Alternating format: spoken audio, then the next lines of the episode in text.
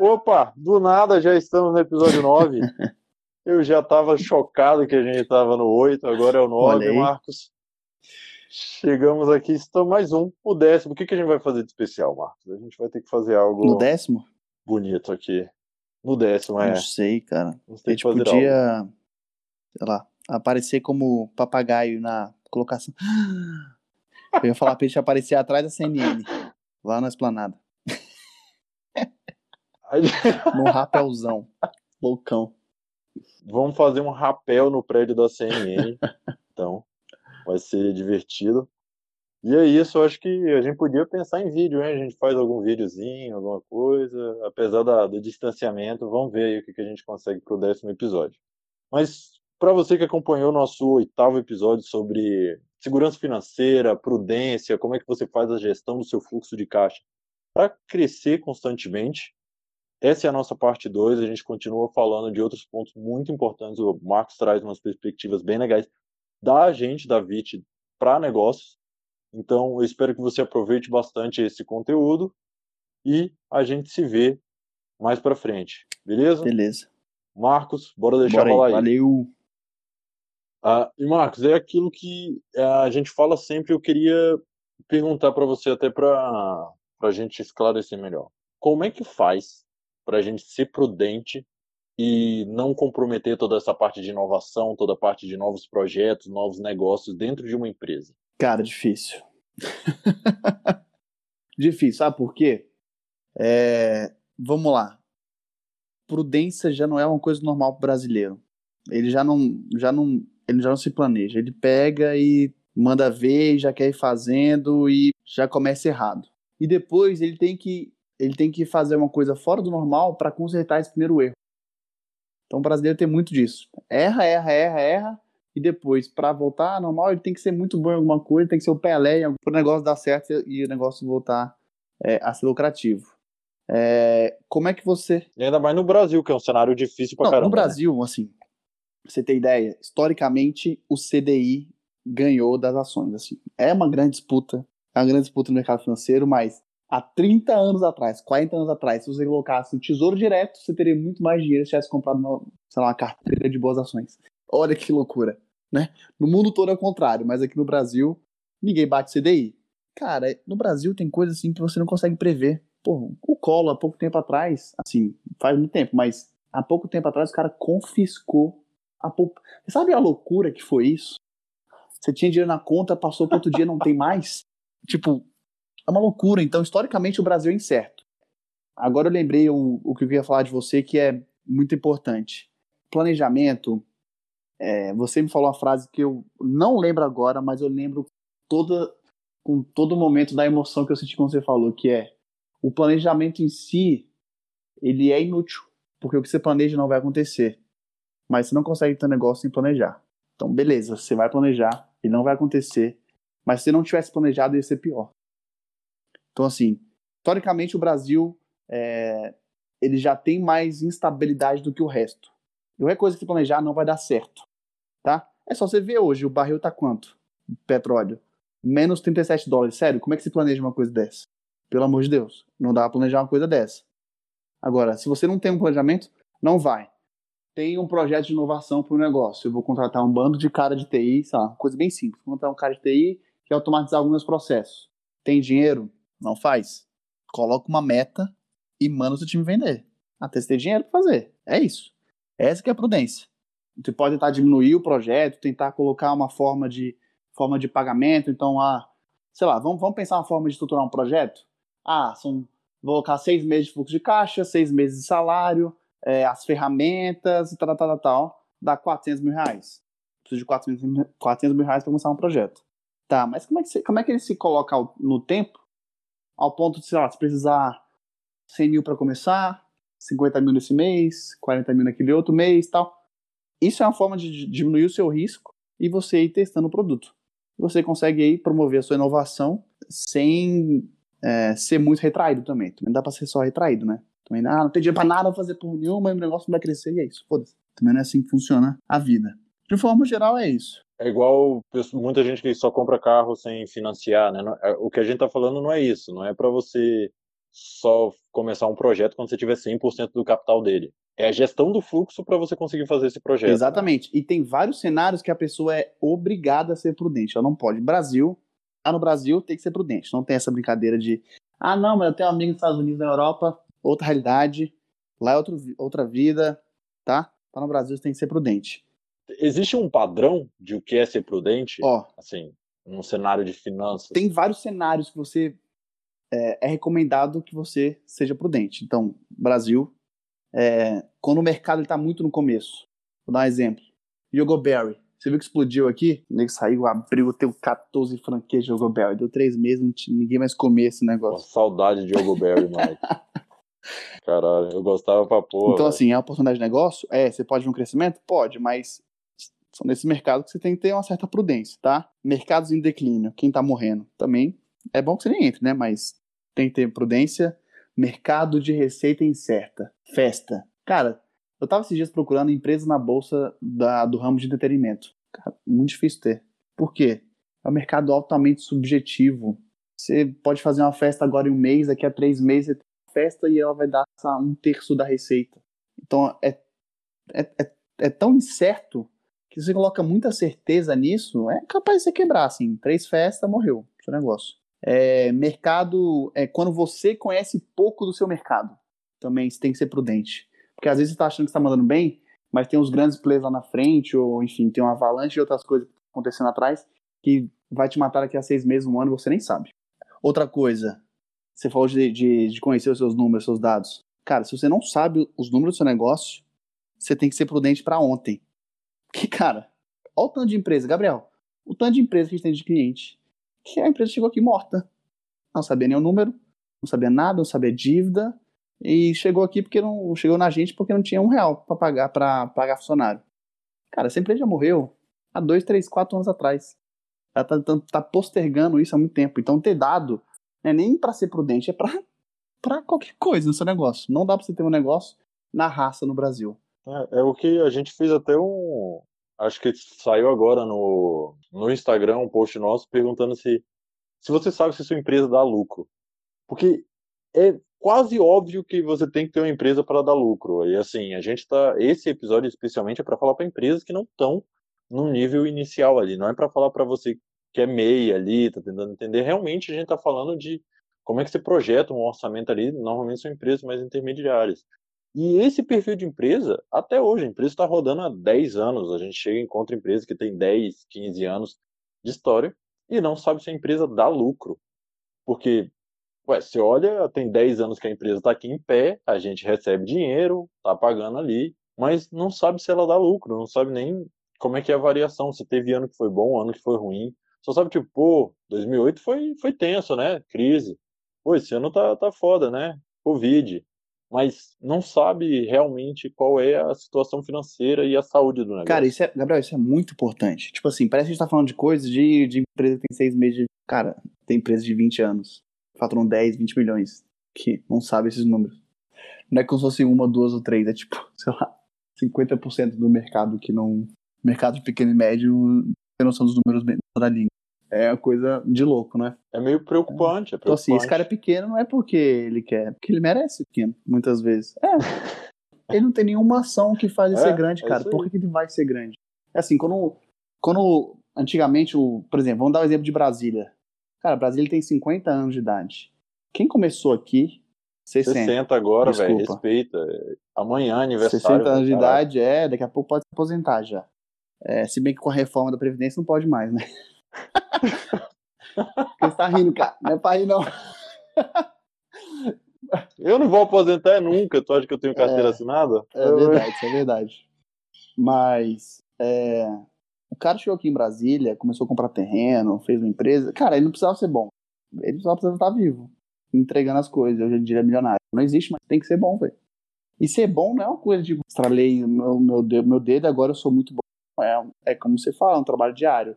E prudência é parte disso, véio, financeira. Você não pode tacar all-in em todas as suas jogadas no seu negócio. Sabe por quê? Porque de 10 all-in você vai perder 6. E isso aí vai ser suficiente para destruir todo o seu negócio. Pronto. É simples assim. Tá? O que a gente quer falar com o podcast? Não é uma coisa alarmista, A gente não está sendo oportunista para falar que esse é. Cara, esse momento, esse é o momento que as empresas estão entendendo a necessidade de, de, um, de uma reserva de emergência. A gente não quer falar, jogar na cara das pessoas, tá todo mundo errado, sei o quê. Tá falando, beleza, velho, tá um momento ruim. Se tu sobreviver, cara, saiba que isso aqui pode acontecer daqui a alguns anos. Então, velho, se prepare logo. Se prepara. Vai demorar, vai ser difícil, vai ter que mudar a sua mentalidade. Você vai ver 100 mil reais lá na conta, você vai querer comprar, contratar gente. Mas às vezes, o melhor se fazer é só esperar. Difícil falar isso, né? Mas é. É. Ainda mais para uma, uma geração de pessoas novas como a gente, 30, 35 anos, mais novas, enfim, que quer tudo para ontem, né? Quer ser bilionário para ontem. O pessoal nasceu querendo ser bilionário antes dos 30 e tal.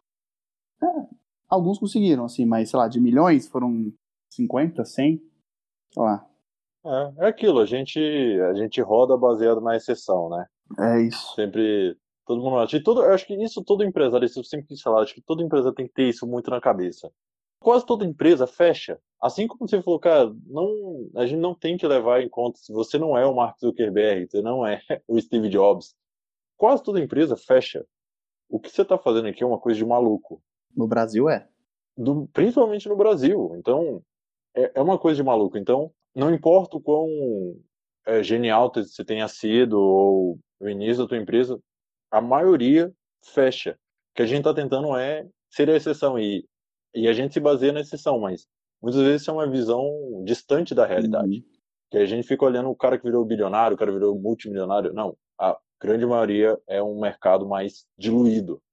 Então a gente tem que olhar para a realidade e tem que ser super realista para tomar decisões a partir disso. Exatamente. Isso é muito bom. E, e, Marcos, a gente sempre fala muito de crescer aqui dentro. Sim, sim. Nosso objetivo como empresa é fazer empresas crescerem. Como é que tu vê essa parte de prudência nas finanças com crescimento? Assim, como funciona a prudência para empresas que querem crescer?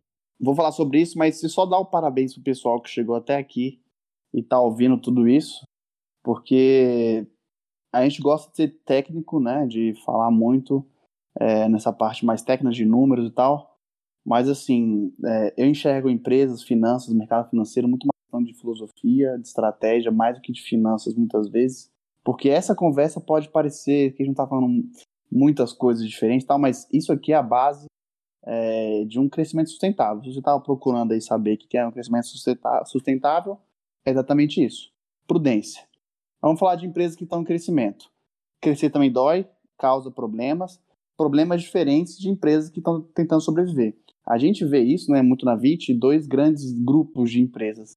As que querem sobreviver, que estão tentando sobreviver, né, as que estão tentando crescer. As que querem sobreviver são problemas assim, não falar que são problemas básicos, são problemas realmente difíceis, é, mas são coisas que a gente consegue resolver com mais facilidade. Então, confusão patrimonial, então o cara paga coisa na, na empresa. Cara, isso aqui não é para empresa pequena, é muita empresa média que faz isso, tá? É, não tem os dados certos financeiros, é, o fluxo de caixa, muitas vezes nem, o cara nem sabe qual é o número que ele precisa para ter fluxo de caixa, sabe que tem lá, mas não sabe nem qual que é. é o sócio muitas vezes tem que estar na operação. Então, cara, ele tem uma série de erros financeiros que muitas vezes, por negócio dele não fechar, ele tem que sonegar imposto. É isso. Assim, tem muita gente que sonega de propósito, mas muitos sonegam porque realmente não conseguem pagar. Agora, se você sai desse, desse, desses problemas de sobrevivência e vai para um problema de crescimento, realmente tem problemas aí. Então, por exemplo, você tem que contratar mais gente, tem que ter uma cultura empresarial, tem que ter uma identidade empresarial é, dentro do seu negócio, tem que mapear os processos, tem que decidir a, a velocidade da expansão, tem que saber de onde vem o dinheiro e da onde que vem os problemas em empresas de crescimento. Quando a gente vai falar de fluxo de caixa.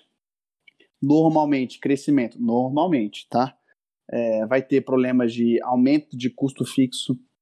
Isso aqui é, normalmente é, é, destrói bastante. Ah, tem que contratar mais gente, tem que pagar, fazer uma reforma na sala, aumentar a sala, não sei o que, mais gente. É, precisa de mais cargos. Normalmente você tem novos papéis no seu negócio.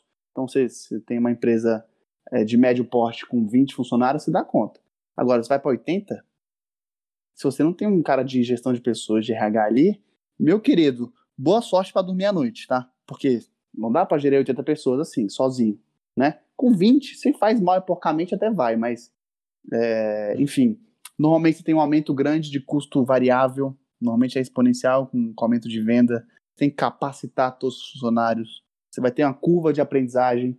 Você, é, que é muito comum, é quando você cresce, muitas vezes você atinge um platô na sua forma. Então, ó, tenho 10 produtos, tal, tenho 100 mil de faturamento, consegui chegar a 250 mil de faturamento.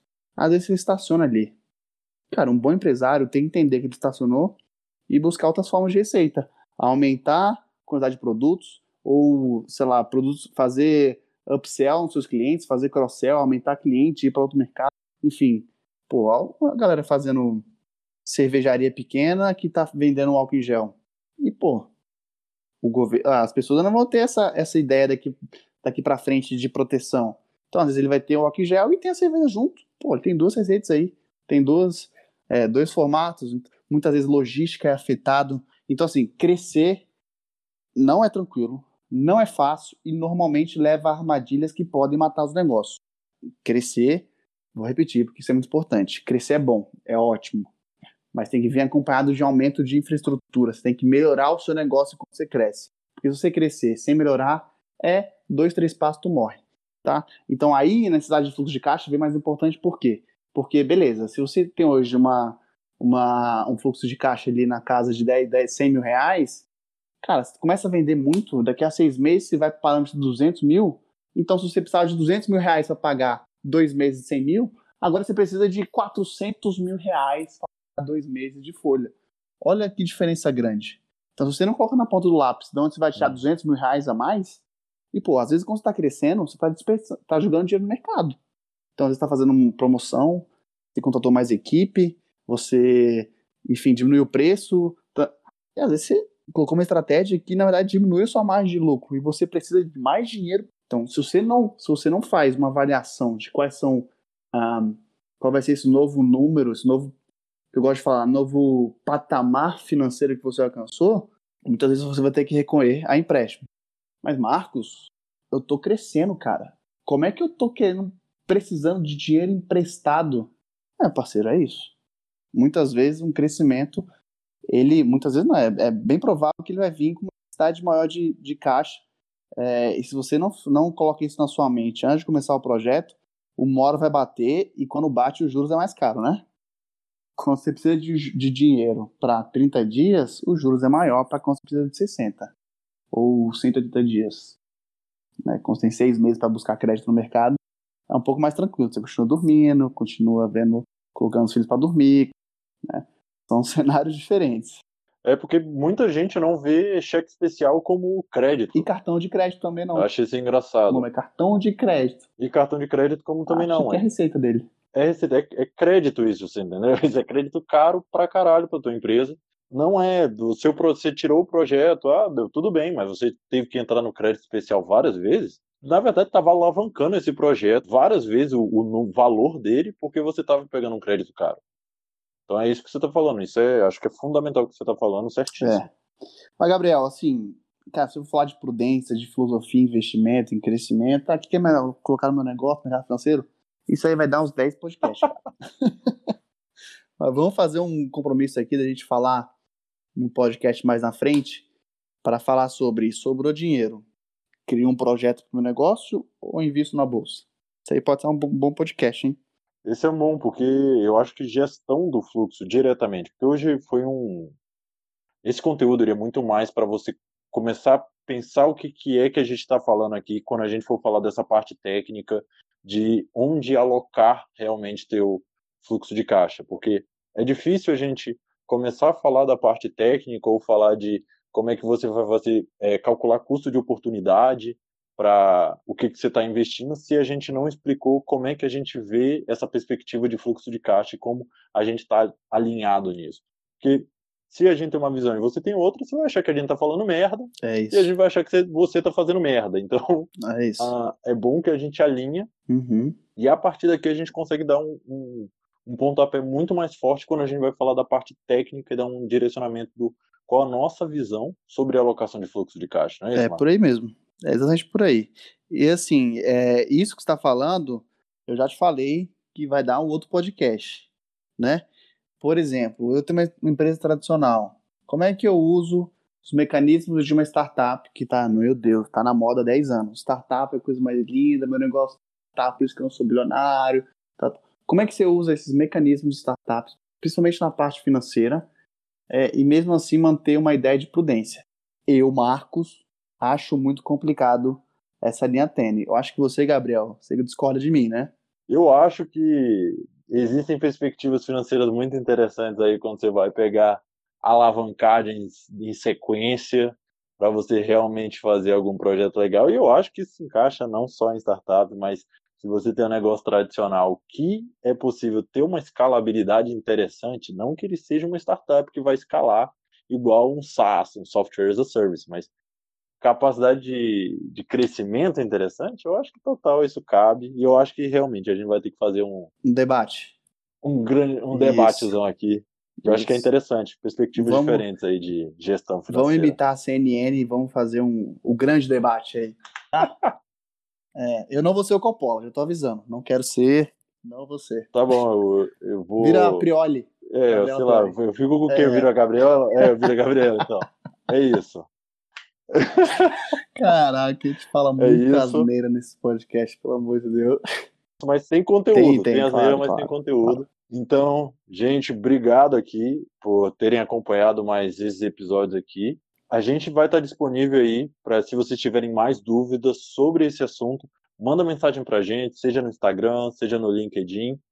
Acompanhe a gente ah, disponível no Spotify, no Deezer, no Apple Podcast e vários outros aplicativos de podcast. Ah, muito obrigado vocês que têm dado feedback para a gente de como está sendo o, o podcast para vocês. E é isso, manda opinião para a gente que vai ser muito bom a gente trazer cada vez mais conteúdo para vocês uh, relevante, que a gente vê que cada vez mais a gente precisa não só tratar de crise, mas tratar de negócio em geral. Nossa perspectiva de negócio isso. é sempre de crescimento e independente do cenário, a gente tem que crescer. E vai ter vida depois da crise, né? Crise. Eu tenho uma coisa para falar só. Bem, João Kleber. Pera, pera, pera, pera, pera, pera, pera. Se você ouviu até aqui, desafio desafio, tá? Eu quero a gente tem que começar a perguntar isso no podcast para ver se o pessoal tá gostando. Você acha que a nossa irreverência, nossas piadinhas, o Gabriel Nissan virar Gabriela Priori no debate da CNN, você acha que isso agrega o podcast? Ou você acha que isso é só um bando de cara chato falando coisas, sei lá, umas piadas sem graça? Comenta aí embaixo.